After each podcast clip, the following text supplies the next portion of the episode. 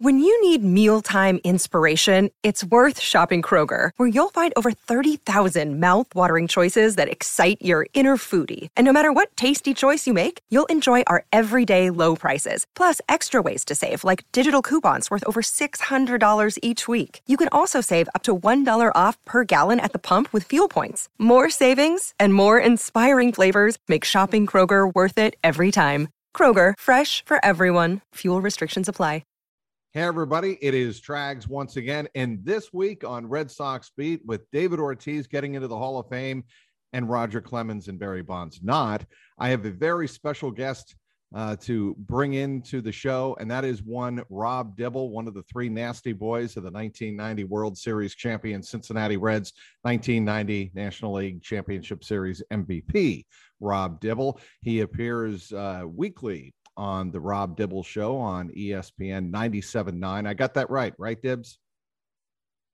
You did. Yes. I just want to make sure I get all the details in before we jump into the meat of the show. Um, anyway, okay, let's.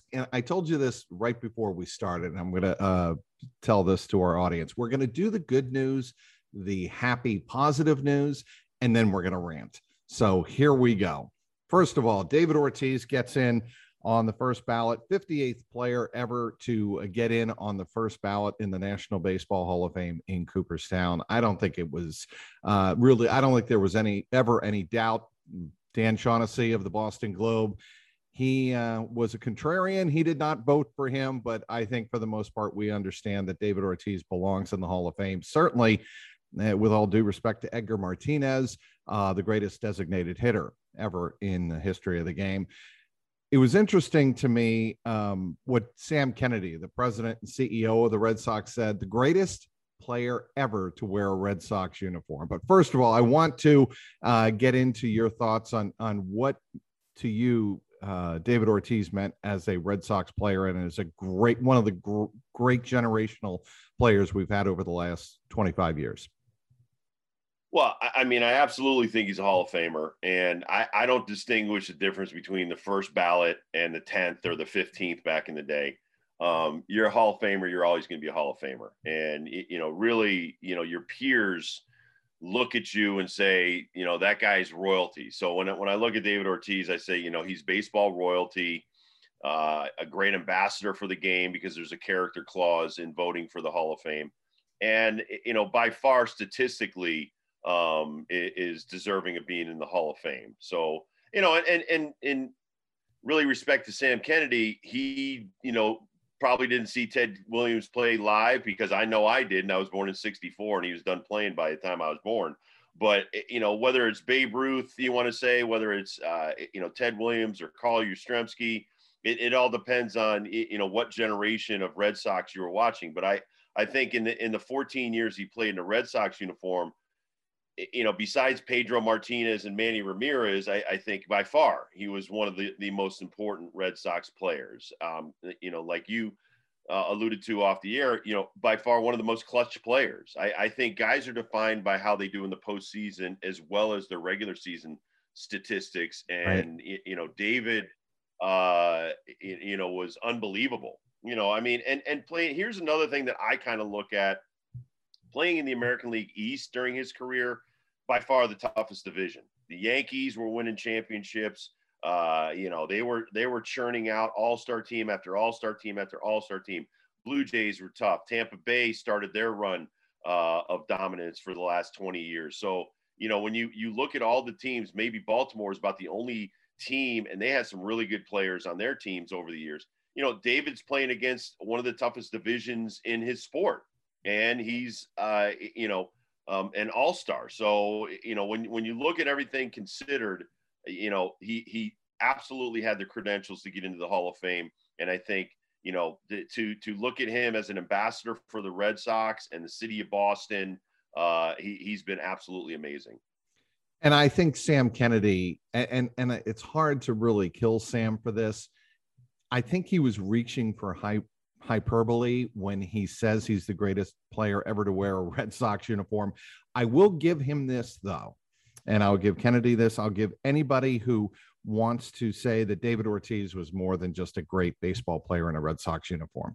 Last week, we had a podcast on Red Sox Beat about the five greatest moments in David Ortiz's career. Moments. Two of them had nothing to do with him swinging a bat.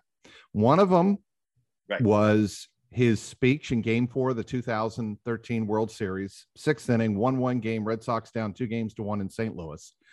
And they he rallied the team emotionally, right? They won the next, they won that game, and then they, on Jonny Gomes' three run homer, and then they won the next two. They won the World Series, and the other one goes without saying. After the Boston Marathon bombing, he rallied his city, and to the degree that he represented what Boston was all about, that part of the story has to be told as well when you're talking about David Ortiz, right?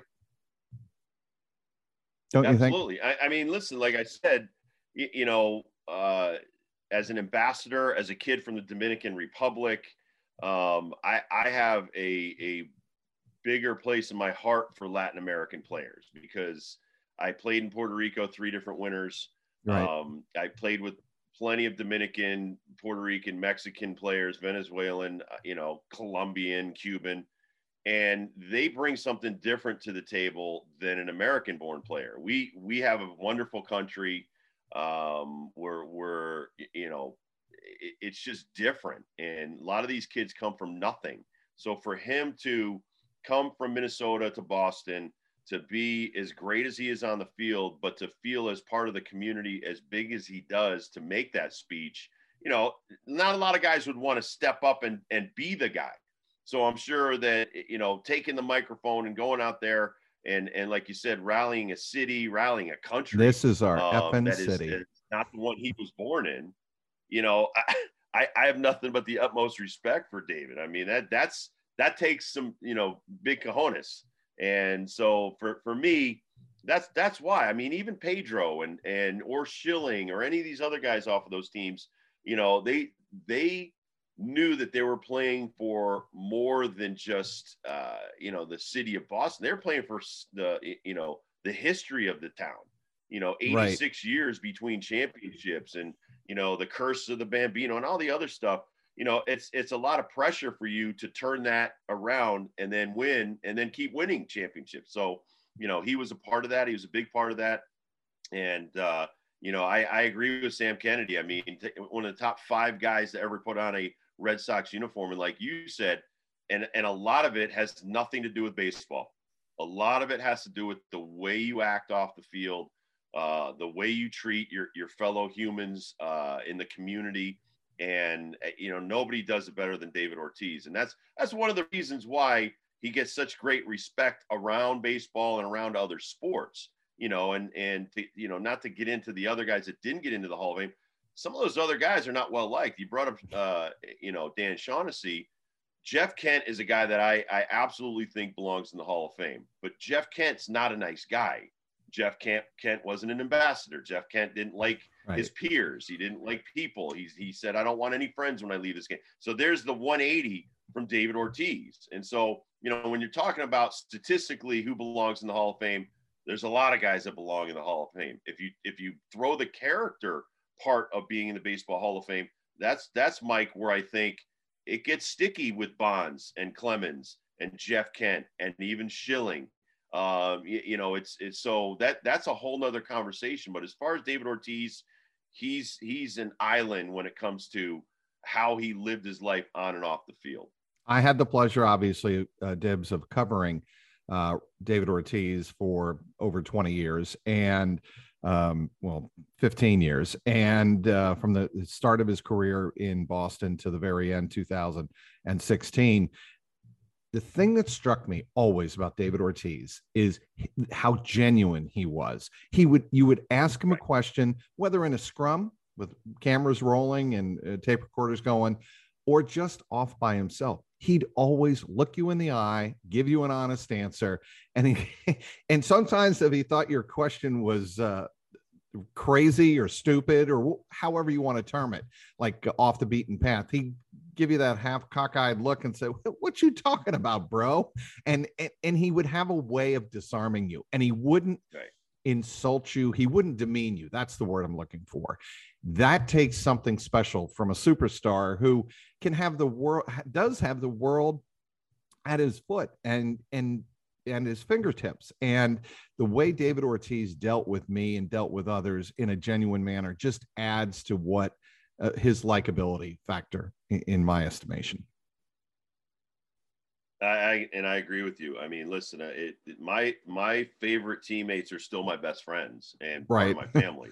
um, and you know, those are guys that you could count on, regardless of what you're doing. You know, in the world. I mean, it's it's so you know, for David, I think he tried to he tried to lift up his his teammates, lift up his his family, his relatives, and then the community um, all by the, his actions. And I, I, think very few of us can say that we live our lives that way. But he's he, like you said, he's authentic, he's genuine, um, and and at the end of the day, I, I honestly think he should be separated by guys that played in another era.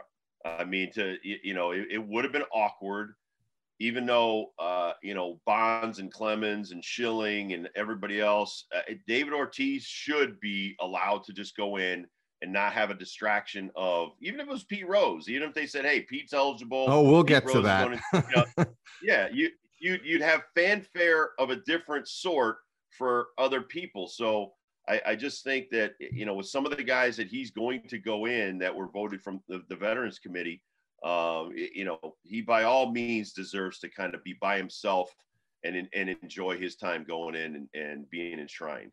Okay, one more point on David Ortiz, and I want to make this personal for you as a former ace uh, closer reliever in Major League Baseball, Joaquin Benoit. Put yourselves, put yourself in his shoes, as you were many, many times in your career. Eighth inning, up five one, up one game to nothing, in the American League Championship Series in 2013. What are you thinking when you face David Ortiz? Mind you, Torii Hunter told Joaquin Benoit, whatever you do when David's up, be careful. What do you do? Well, I, I mean, de- depending on if, there's anybody on base, um, bases were loaded, I, obviously. I'm not, yes. I'm not, I'm not going to pitch around him. I'm not going to put more guys on base knowing I have a, a cushion to work with. Um, but I'm going to go with my best stuff. And, you know, you know me against lefties, it wasn't always a good fastball. It, it was, right. it was sliders yes. over the top, down at your back foot. You know, that's what I'm throwing you if, if I get ahead. So I would work something probably outside because my theory was as hard as I threw Mike, if a guy can hit an opposite field home run off of me, I'm going to tip my hat to you. If I get beat on the inner half with 95 up in the zone, shame on me. I, I should never do that. Yep. And so to me, I would have pounded the strike zone away. Then I would have thrown my best sliders down in the dirt, you know, at his back foot. Yep. And it, you know, if he hits that, he hits it. So you know, but you don't intentionally or unintentionally intentionally walk anybody in that situation as a, as a whether I'm a, a, a setup guy or a closer. I'm not in the in the uh, business of jamming myself up unless in my mind you know was there one out or two outs or was there no outs um, in that situation uh, that's a great question. I'm gonna. I I don't want to be wrong, so I I believe there were right, two let's outs. Just say, let's it. just say there's one out. There's less than two outs, and I can get a double play if I put if I put David on first base. First of all, he's going to clog up the base paths, so that would also change my decision. You know, but as far as I, my career was concerned against power hitters, um, I, I totally thought I could dominate a power hitter with my stuff. So that's the way I would have approached it. Yeah, I mean, I was careful with everybody. You know, I, I love Torii's comment, but you know, when I'm facing a Darryl Strawberry or uh, you know, a Mike Schmidt or a Dale Murphy or anybody, you know, Kevin Mitchell, Barry Bonds, anybody, you know, it, there's there's it's not careful to me by oh i'm not going to you know go with my best stuff. What i'm going to do is go- i'm going to be aggressive and i'm i'm going to dictate the at bat by how i set this person up. I was always listen i i had wonderful teachers like dave parker and guys like buddy bell ken griffey senior eric davis guys like that that talked about how they set pitchers up. So that's a whole nother uh, you know, psyche that I had going for me, and a lot of the pitchers on the staff did because we we always I fed off my my hitters, and I would say, well, what are you doing against this guy that throws like this? What are you doing that you know against? Let's let's say Todd Worrell was similar to me, or somebody like that, and I'm saying, well, what are you doing against Todd? Well, you know, I I don't want him to get to his out pitch, so I'm going to try to hit the right. fastball. That's the best way to hit the curveball. Don't miss the fastball. So that's in their minds. That's David Ortiz. He's thinking I got to hit Dibble's fastball. I can't let him get to a slider or his curveball. And so knowing that, I'm careful with the fastball. I'm locating it away from him. And then the only thing he's going to see on the inner half is going to be at his feet. See, to me, that's why I have you on. I that that type of insight dibs is is awesome because what it shows is a really good relief pitcher. We'll talk to the sluggers on his own team or other sluggers on other teams and find out what they're thinking so that he can use it in their, his own arsenal. That makes you a 21st century pitcher in my book. Um, David Ortiz, his numbers, just for the record here 286 lifetime average, but obviously much more than that. The 541 home runs, the uh, obviously the doubles that he had w- were incredible, and he had an OBP of 380 uh, with a slugging of 552. But what impresses me the most, Rob, is what he did in his final year on a bum foot. In, in 2016, he played 151 games. He was very injured, as everybody recalls, at the end of the season as the Red Sox went in um, as a wild card and lost to the Indians. He hit 315 with a 620 slugging percentage, 38 home runs, 48 doubles as a 40 year old on a bad wheel. To me, obviously the postseason stats with his 17 home runs and his uh, 300 average, or uh, yeah, 300 average in the postseason that's amazing. But what he did in that final year on a bum foot is just beyond the pale.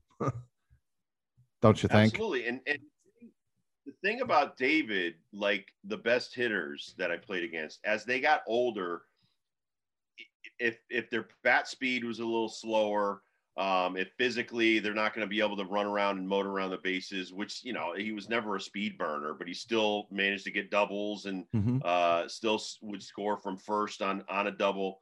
Um, you know he utilized everything he could, especially with Fenway. Um, you know, I would venture to say a lot of those doubles came hitting it off the left field wall. Um, you know, knowing that hey, this guy's gonna like he would say, hey, this guy's a power guy, he's gonna face me away and and give himself up to take a double and drive in a run. I mean, the almost 1800 RBIs to me is that that just shows you that this guy was unselfish. There was a lot of times he probably could have swung and hit over 600 home runs, but he hit the double down the left field line. He hit the double off the left field wall. He hit a gap shot uh, to get in a run or two. That that just shows me the the pure hitting ability that David had, um, and that a lot of players today lack. You know, I mean, I, I remember talking to Hal Morris or Lou Piniella about Don Mattingly, and Don knew that listen, a guy on third with less than two outs, ground ball to the shortstop or the second baseman, I get to run in from third. That's unselfish baseball. That's really smart, cerebral baseball. And Ortiz had that. So you don't drive in almost 1,800 runs in a career, which has got to be top 10 uh, or maybe even top 20. Um, you know, it, it's very much like one of my favorite all-time players, Hank Aaron. People forget the guy had almost 2,300 RBI. Right. Uh, he had he had almost 4,000 hits. You know, I mean, uh, he also stole 230 bases. You know, when somebody is is a complete player, it may go unrecognized because you're looking at glaring numbers. But the 290 average, and I'll round it up to 290 because 286 in that division is 290 to me, maybe even higher. Um, what he what he did was was turn himself from that I don't know David Arias guy that came from the Twins, reinvent himself with the Red Sox, and he did have protection. He had Manny Ramirez in the lineup. He had a lot of great other hitters in the lineup, um, but you know he he made him himself into a professional hitter that depending on the time of game or what at bat in that game uh, he was totally focused. I don't I don't think he ever gave up an at bat in his career.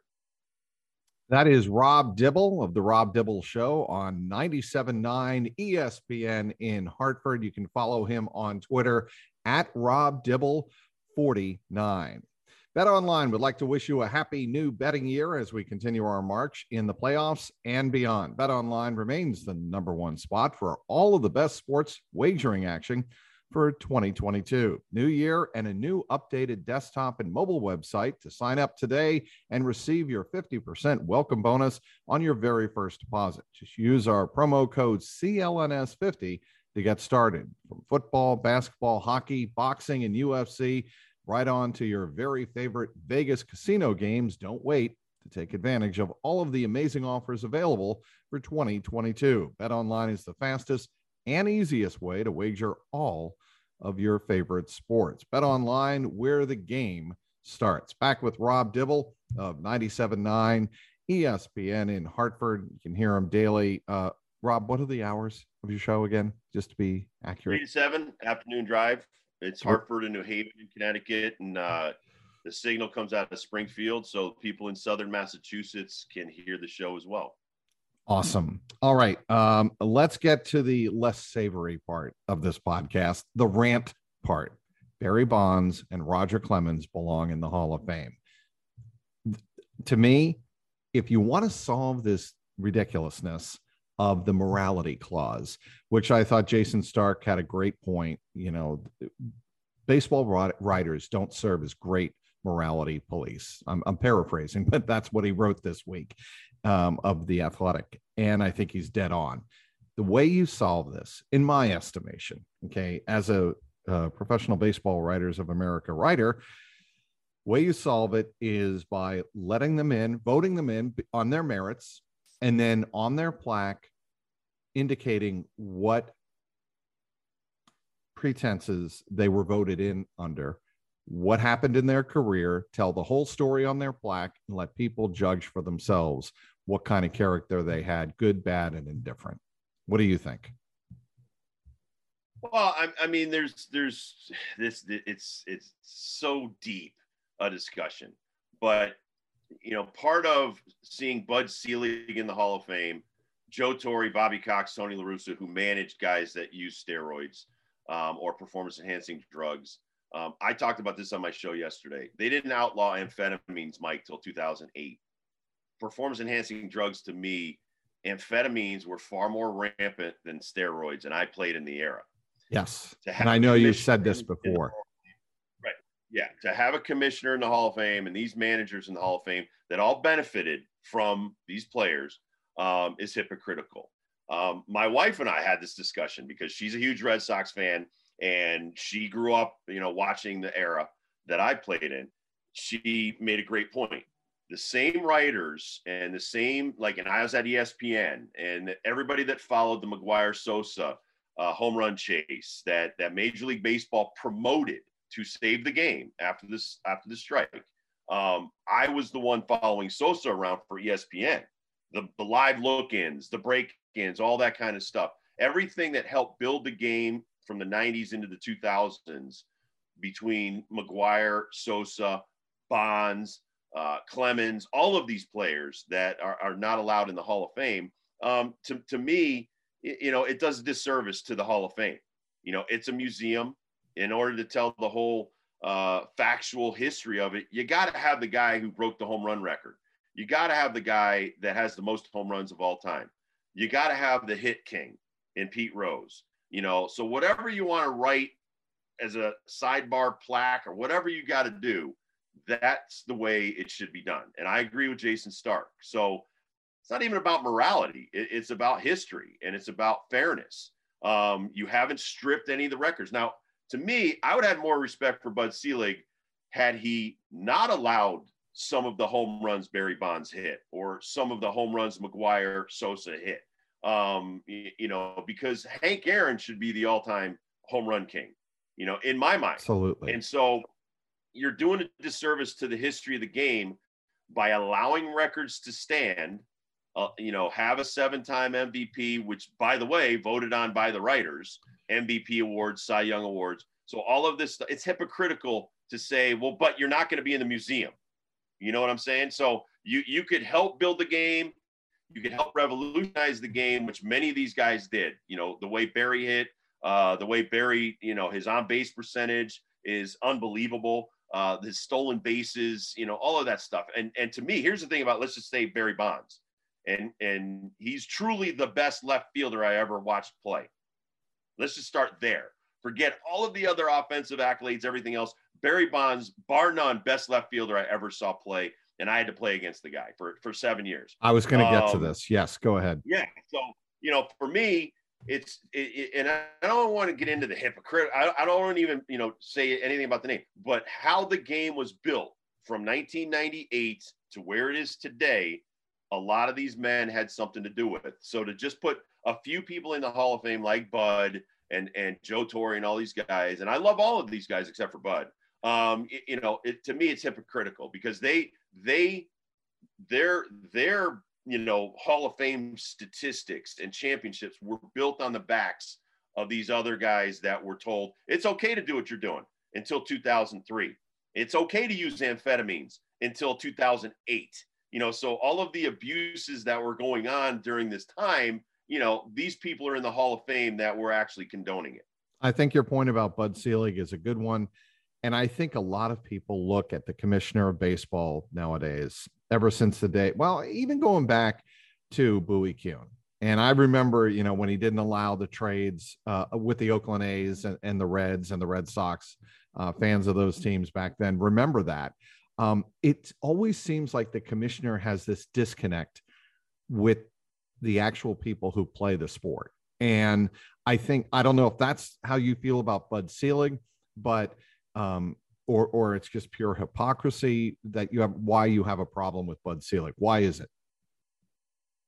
Well, I mean, listen. First of all, he's a former owner that they made commissioner, um, and and obviously, yes, the owners are the employers, and you know they they pay for us to play. But at the end of the day, the fans are the game.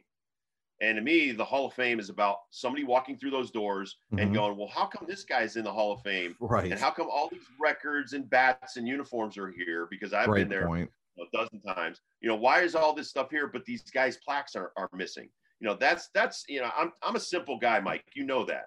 And and to me, to simplify this problem is that you know now it's not just writers that have votes. You have bloggers. You have people that don't even go to games. You have people that don't even go and talk to the players and know you know like you just brought up david ortiz and his foot problem. You know his foot problem was probably there for years. He was probably injecting all kinds of painkillers into it cortisone taking stuff you know to, to, to get on the field.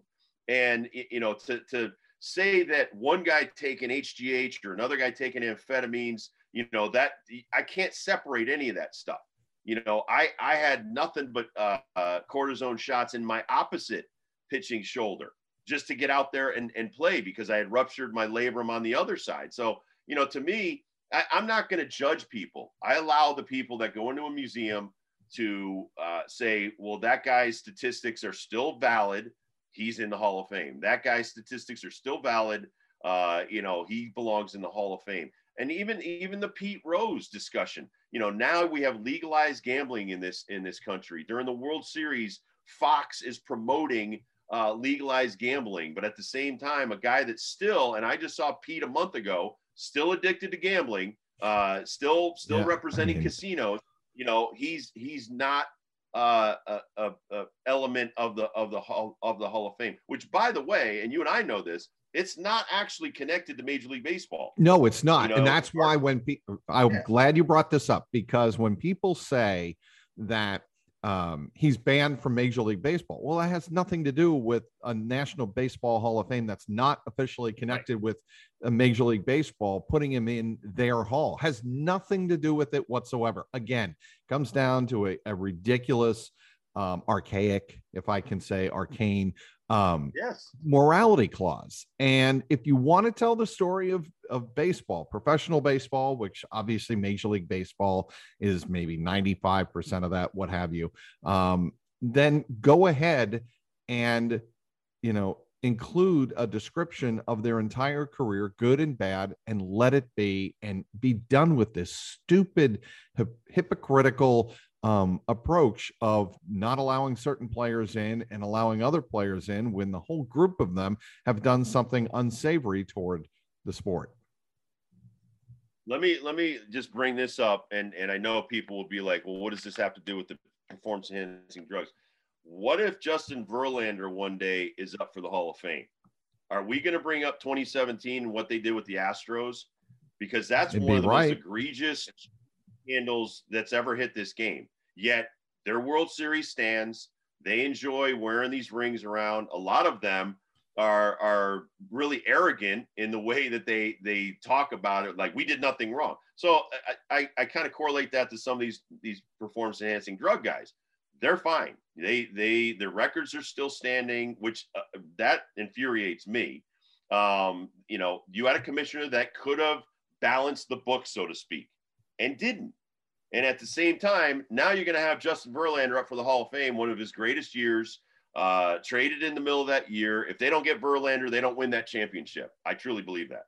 And so now he's going to be he's going to be eligible to the Hall of Fame. Yet they probably won't even bring that up. They'll they'll be like just like oh you know what like that did to me you can't throw history under the rug. You can't hide it.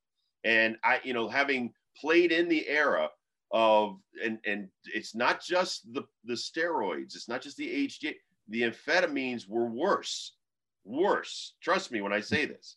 Um and and to make it seem like that didn't even happen that that to me just shows you that people don't know what they're talking about. So if you want the complete history all of the and, and the amphetamines go back to the 40s and 50s listen absolutely. Even hank aaron acknowledged this when he was god god rest his soul absolutely. when he was alive he he acknowledged the oh, fact oh, yeah. that everybody was doing them.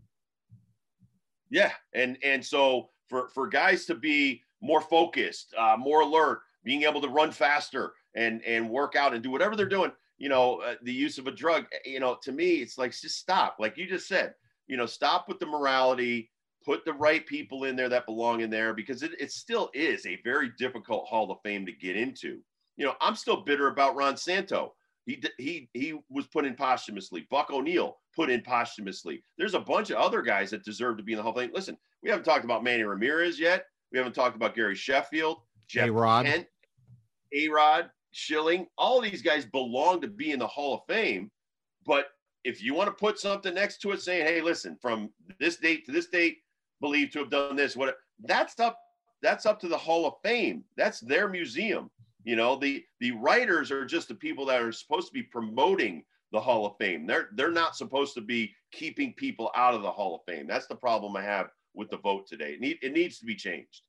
Baseball didn't lose today. The great fans did. Not having a generation and not having generational players like Clemens and Bonds in Cooperstown is a joke, said and tweeted one Rob Dibble um, yesterday afternoon after the news that, uh, and you're smiling and laughing, and hope I did it justice reading it. Uh, after the news that uh, Barry Bonds and Roger Clemens on their 10th shot at the Hall of Fame did not get in. Uh, Dibs, that's why I have you on because. Uh, well, let me stop. Let me stop you, Mike. Let me stop yeah, you. Go ahead. So all of those memories that the, my favorite thing when I go back to Cincinnati is when someone says, "You made these memories for me and my family." Yep. That is the best compliment that I've ever gotten. So all of the memories that help build ESPN and Fox and TBS and everybody else at MLB.com, um, all of the memories, all of the history that was made during whatever date to whatever date, you're you're just going to try to make it seem like it didn't happen, and that's what I mean by that tweet. It's not just Clemens and Bonds. I mean, those those are the guys, the top tier Hall of Fame guys that that to me, it's it's not shocking that they're not getting in. Um, but there's a lot of other guys. Rafael Palmeiro, look at his st- statistics. Unbelievably, unquestionably, one of the, the greatest hitters I ever had to face. Not in the Hall of Fame. Manny Ramirez, to me, best best right-handed hitter for 20 years that ever played this game. Not in the Hall of Fame, not even close. Got less percentage of votes than A Rod. So that that to me, there, it, it's far more deep than just a couple of guys. There's a lot of guys that that were in this Mitchell report, uh, that were in the Balco book, the you know the Game of Shadows, that were in Jose Canseco's book. There's a lot of these guys um, that that were never tested positive, And certainly we're told it was okay while they were playing. That to me, that that bothers me the most. You know, it, to not have them in there to explain the history from, you know, 1985 to 2015 to me, I, I, mean, you know, that that's a part of history you can't erase. You faced Barry Bonds, obviously, and you faced him in the 1990 National League Championship Series when you were MVP. What made him unlike any hitter you've ever faced? Uh, first of all, bat speed, um, best bat speed I've ever faced. You know, and, and whether it was Tony Gwynn or George Brett or anybody like that, they they had amazing, you know, eyesight. I think and hand-eye coordination.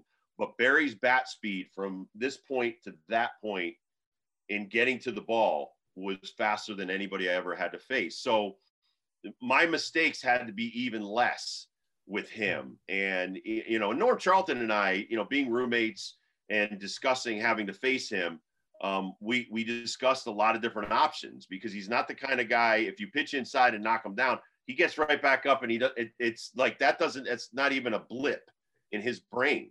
Now, other guys you could intimidate and knock them away from the plate and, you know, get them on their heels and you could help that, that help that one at bat. Every at bat I ever faced him, and uh, I think he hit two home runs off of me. Um, every time I faced him, it, it was it was more about how do I approach that bat speed because the guy's choking up two inches on the bat as well. So being as strong and and I, am all about dexterity. And when I teach my my travel teams hitting, you know, it's as much digging in rice, it's as much grip, it's as much you know. We do drive line you know drills to to work up the dexterity. That guy's hand strength, wrist strength, forearm strength was as amazing as anybody ever played with. And I played with Gary Sheffield, who and Tony Fernandez, who both had some of the biggest, strongest forearms I've ever seen on hitters. To me, Barry was uh, uh, above all of them as far as talent level. So this is what upsets me to diminish how good he was, to diminish what he put into his craft. That's that's what. And I don't even care about the Hall of Fame, but when people kind of disparage what he did over the course of his career, they didn't have to face him. I did, right. you know, and and I I knew he was he was a, a level above the best. You know, it's like discussing Tom Brady and other quarterbacks. You know, we do it all the time. Um, and and so you know, it's the thought process that goes into it. It's the preparation, and then it's the presentation. It's when that guy walks up to the plate. This is it. It's me and him. Nothing else matters right now. And he was that good. And to, to me, it was the same thing if he got on first now I know this is the best bet, base stealer that is ever going to be on first base against me. And that that raises my level of attention to that and it really takes away from me focusing over here. So it wasn't just that. Whenever you needed a stolen base from Barry, he's gonna he was gonna do that. Whenever you needed him to to win a ball game with his glove, he was going to do that. So I I just it to me, Mike, to diminish this guy's career by not putting him in the Hall of Fame, it just it it it it lacks the belief that this guy was one of the best that ever played. And Roger Clemens, real quick, why why it, does it diminish? I mean, obviously this is a Red Sox beat podcast, and Roger Clemens. Yeah. You can make the case for Pedro Martinez, but Roger Clemens over a longer period of time, greatest Red Sox pitcher ever, and I include Babe Ruth in that discussion. Um, I just think that Roger Clemens what he did in the Red Sox uniform, I don't think we'll ever see again. And, and, remember, it's not just what he's doing the day he pitches. The days he doesn't pitch, he's helping the other pitchers. He's talking to them, uh, and and you're going over lineups. You're you're you know he's helping the catchers call games. You know there there's so many little things that can be missed. That's what baseball is. Baseball is sharing of information. I, I used to always joke about it. It's like you know you see a hitter come back from the plate. He's like a little ant he goes over, their antennas meet. You know, what's this guy throwing? You know, that they tell each other little tidbits of information. So Roger was a living encyclopedia while he played. So he was helping all the other pitchers on the staff, helping the catchers, helping the defenders. You know, so so Roger is not just pitching.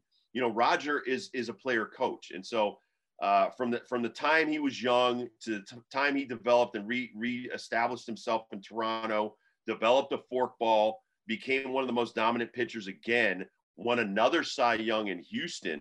Uh, I think he was 40 or 41. You know, no amount of drug taking is going to make you that special. I, I don't care what anybody says. There's a lot of football players in their Hall of Fame that use steroids throughout their careers. I, I liken it more to, uh, you know, how how am I going to get on the field? How how do I get back on the field so I can do what I'm the best at? And it, you know, when I when I look at a lot of the guys in football that did it, it destroyed their lives personally. So many guys have died early, wrestlers that have died early. You know, yep. these guys they they gave up the unknown for the love of the game. Now, some of it was greed, some of it was other stuff that I I can't speak for them.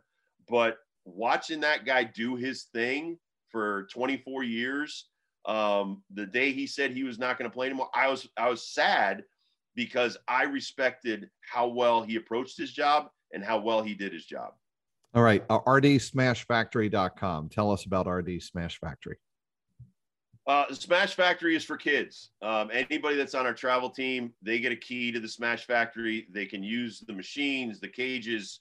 We open up six uh, cages that becomes about 50 yards of turf where you can, um, you know, work out every day. Um, I've got one kid in there, Justin Guerrera from Fairfield, that's not was the 20th pick of the Mets. Um, he's in there every day, and it, you know, for me, Mike, it's it's you know, we open this place so these kids can can better themselves. I, I have two kids that I just got to Division three programs. Those are the first kids to go to college from the Smash Factory.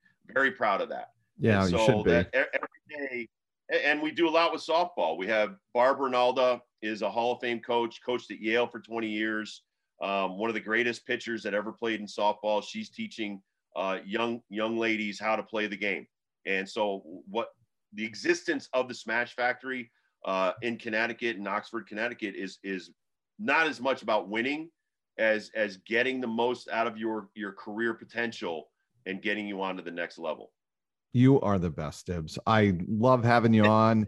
You're the, I mean, look, you talk about memories like you did a little while ago. I was in the last, I think I've told you this before, maybe not. I was in the last row of Riverfront on, uh, in October 1990 uh, when uh, it was Carmelo Martinez, when uh, Glenn Braggs caught that ball. I was in the last row of Riverfront down the left field line. I remember going, oh my God, oh my God, and then uh, he caught the ball. And Barry Bonds was on first base. You remember this, right? Obviously. Yeah. And uh, then it was uh, Mike uh, LaValliere striking out, correct? I got that right? Spanky? Yeah. Struck out to end or it. it might have been Don. No, it was, it was, it was Sluggo. It was uh, Don Slaught. Sorry. Thank you for correcting me. Uh, and I remember Barry doing his uh, flips at shortstop. And those are the memories I remember. And, you know, that was before I uh, started my uh, journalism career. And it's something that sticks with me to this day. And I appreciate having you on, Dibs. It's always a pleasure. Well, Mike, I cherish our friendship and thank you very much for that. I had a front row seat for that. I was warming did. up in the bullpen because I owned Carmelo Martinez and when that ball was hit and I'm watching it go towards Braggsy, I'm going, oh my God, if that goes over the fence, this is going to get ugly. And, you know, he reached up, he grabbed it, and and the rest is history. But I'm in the bullpen warming up. And you know the bullpens where they were. Yes. They're right next to right field. So, you know, having to sit there and watch that that close and know that Lou didn't bring me in to face Carmelo, that that made my heart sink a little bit. But I knew Randy after he got that out, he was fine. Yes, and indeed they were, and in, we know what happened in the 1990 World Series. Uh, can't wait to see you again down the road soon, sometime soon, either in Connecticut uh, or if you come back this way uh, to this neck of the woods after the Bengals um, complete their remarkable playoff run. I, I'm going to tell you right now, I'm not going to lie covering the Bengals right now is something special, Dibs. You'd really appreciate being in the city of Cincinnati, seeing how it's come alive. For really, I know they went through great times uh, in the last couple of decades, but didn't win a playoff game.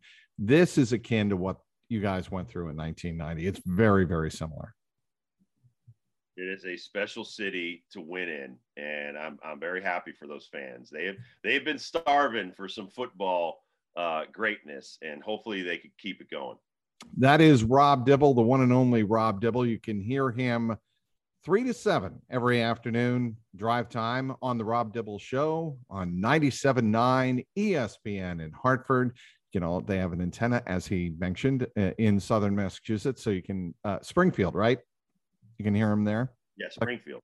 Yep. Just yep. want to make sure I got it right. On Twitter, please do follow him at Rob Dibble. 49. I want to thank everybody for downloading today's Epic Baseball Red Sox Beat podcast. Thank our terrific guest, Rob Dibble. Also, want to thank our great sponsor, as always, betonline.ag. For Rob Dibble, I'm Mike Petraglia, and this has been the Red Sox Beat podcast powered by CLNS Media.